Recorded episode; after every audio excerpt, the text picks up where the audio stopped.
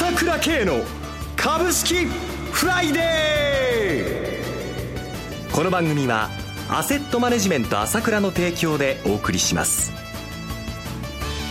皆さんおはようございます。岡本留美子です。朝倉慶の株式フライデー。今朝も株式投資で重要となる注目ポイントを取り上げてまいります。お話はアセットマネジメント朝倉代表取締役経済アナリストの朝倉慶さんです。朝倉さんおはようございます。おはようございます。よろしくお願いします。よろしくお願いします。まずこの1週間いかがご覧になっていますか？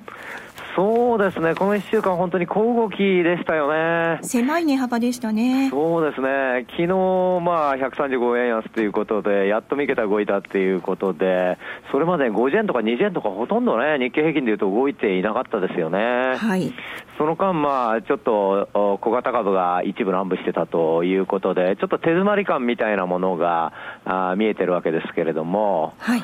まあ、一切弱気になる必要はないと思いますね。はい一切、まあ、年末年始に向けてのね、典型的な踊り場と、上がる前ですよというふうに見てればいいと思いますよ。はい。では一旦お知らせです。株式投資に答えがある。株高だからといって必ず設けられる保証はない。だからこそプロの情報が欲しい。そんな時に朝倉慶。経済予測のプロ、朝倉慶の情報は、アセットマネジメント朝倉のウェブサイトで、日々無料でリアルタイム配信中。迷ったら朝倉慶。キーワード、朝倉慶で検索を。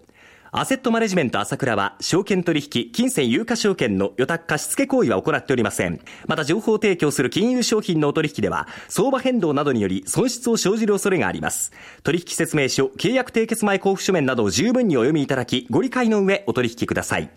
金融商品仲介業者登録関東財務局長金中第605号。ではまず国内株式市場について詳しく伺います。そうですねまあ、私、前お話ししたことがありますけれども、今まで、えー、って言いますか、昨年あたりまでは、あ価格形成力、これは外国人が持っていたわけですね。はい、外国人が売ると下がっちゃう、外国人があ買うと上がると。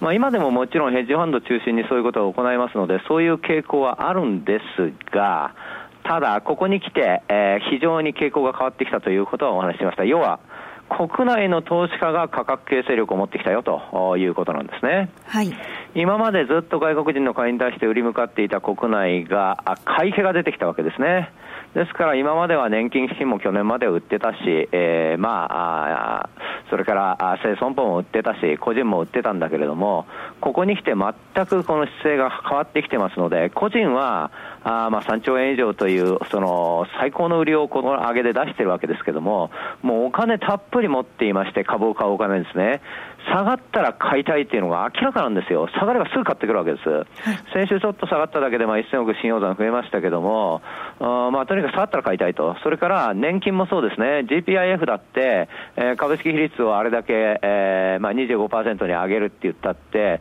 信託銀行の手口を見てる限りでは全然変えてませんから。買ってないんですよ、まだ。はい。えー、えー、それからもちろん日銀は継続的に買うわけですよね。ええー、日銀だって、えー、まああ、上がった日はあまり買ってないという傾向じゃないですか。はい。えー、えー、そうなるとですね、これらの投資家の買い方というのがあるんですよ。買い方はい。はい。これらの投資家の買い方っていうのは、高値は買わないんですよ。はい。えー、高値をどんどん追っていくような買い方はしないで、要は、ある下がったら買う、ないし過熱感があなくなってきたら買うという傾向なんですね、はい、一致してそうなんですよ、日銀だってそうですよ、年金だってそうじゃないですか、えー、個人も下がったら買うっていうかね。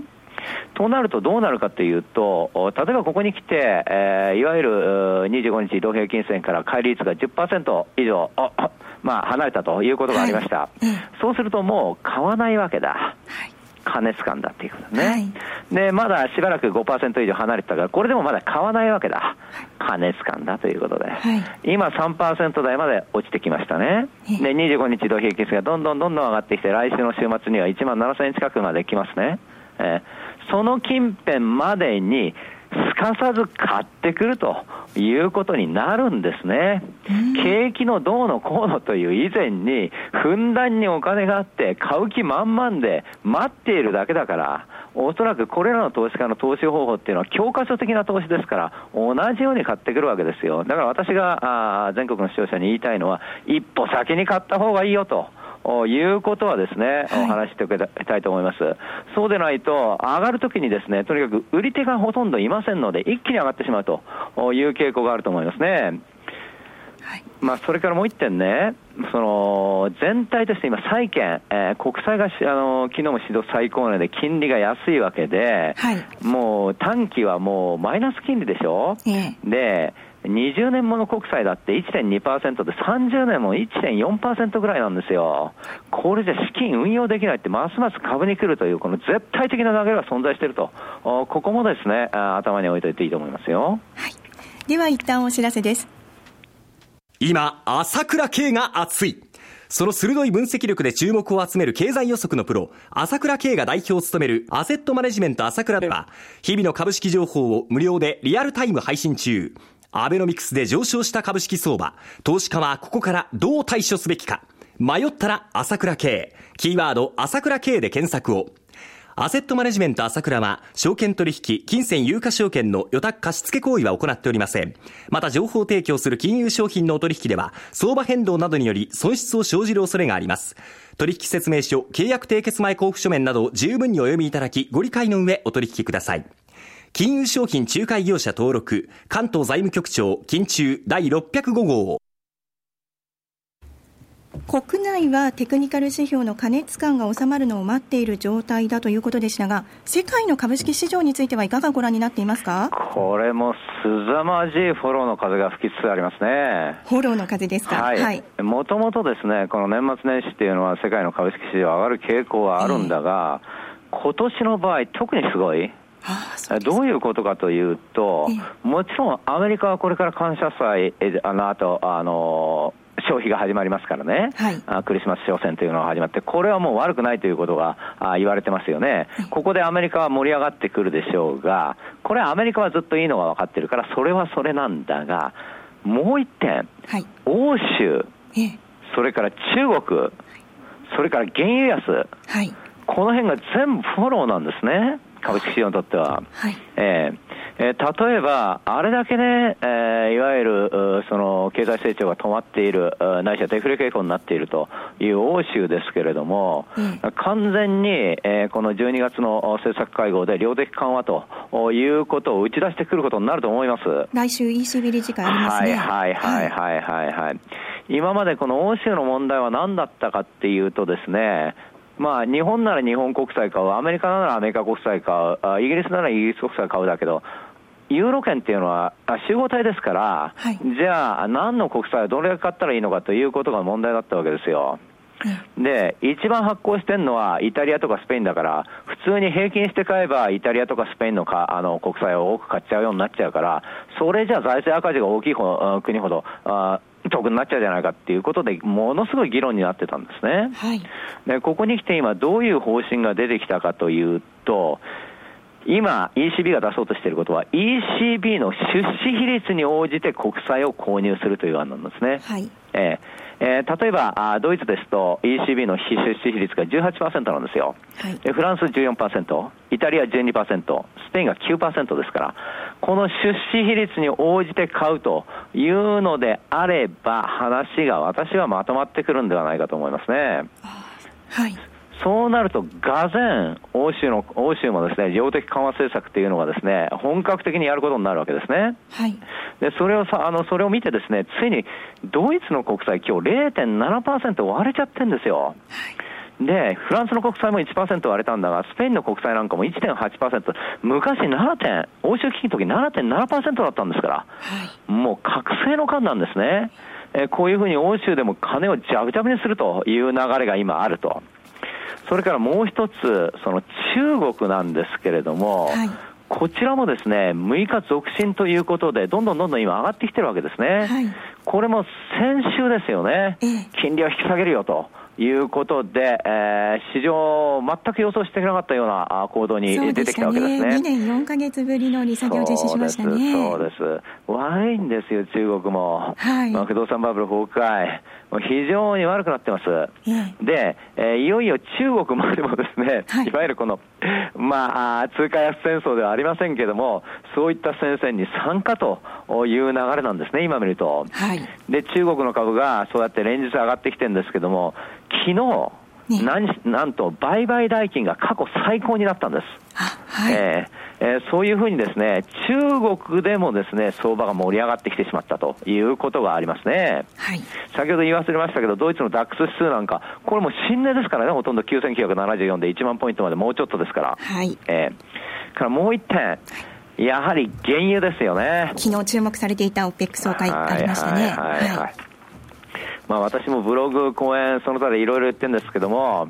とにかく IEA、はい、世界エネあ国際エネルギー機関ですね、ここがですね、もう原油は元の値段に戻ることはないよ、こういうことを言っているわけです。はい。えー、どういうことかというと、原油、いわゆる石油に対しての構造的な要因が変わっていると、アメリカがシェールオイルをどんどんどんどん開発するからですね、はい、アメリカは OPEC に入ってるんじゃないんだから。っていうことは、要は儲かればどんどんどんどん売っちゃうわけですよ。オペックがいくら減産したって関係ありませんよ。アメリカ増産しちゃいますからっていう世界になりつつあるわけだ。はい、まだ今まではシェールオイルの開発が本格化してなかったけども、今日露100万バレル、毎年ですね、増えてるという流れになってきちゃってるわけですよ。アメリカが世界一の産油国になろうとしてるわけですから、来年はですね。えー、そうなると、オペックがいくら何をやったって、自分たちが減産したって、自分たちの手取りが増えるだけの話なんだから、だから今回、合意することができませんでしたね。はい。サウジアラビアは全く動くことができなかったわけですよ。現行維持ですね、そういうことですよね。はい。で今後やはりこの産油国の産油国のいわゆる財政問題とか政治的な問題というのがあ波乱要因として起きてくるとは思うんですが、えまあ、ロシアも含めてなんですけどもね、はい、まあ、それはさておき、原油が圧倒的にしず、まあ、しばらく当分の間、こういったですね上がらない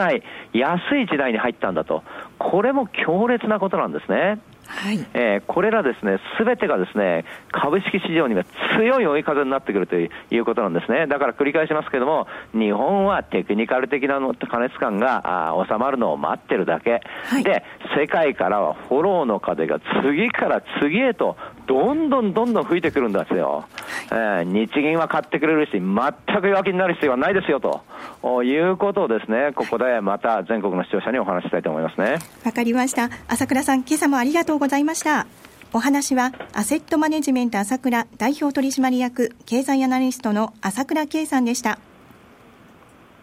私、朝倉圭が代表を務めます、アセットマネジメント朝倉は、SBI 証券、楽天証券への口座開設業務を行っています。私どもホームページから両証券会社の口座を作っていただくと、週2回無料で銘柄情報を提供するサービスがあります。ぜひご利用ください。それでは今日は週末金曜日、頑張っていきましょうこの番組は、アセットマネジメント朝倉の提供でお送りしました。最終的な投資判断は、皆様ご自身でなさってください。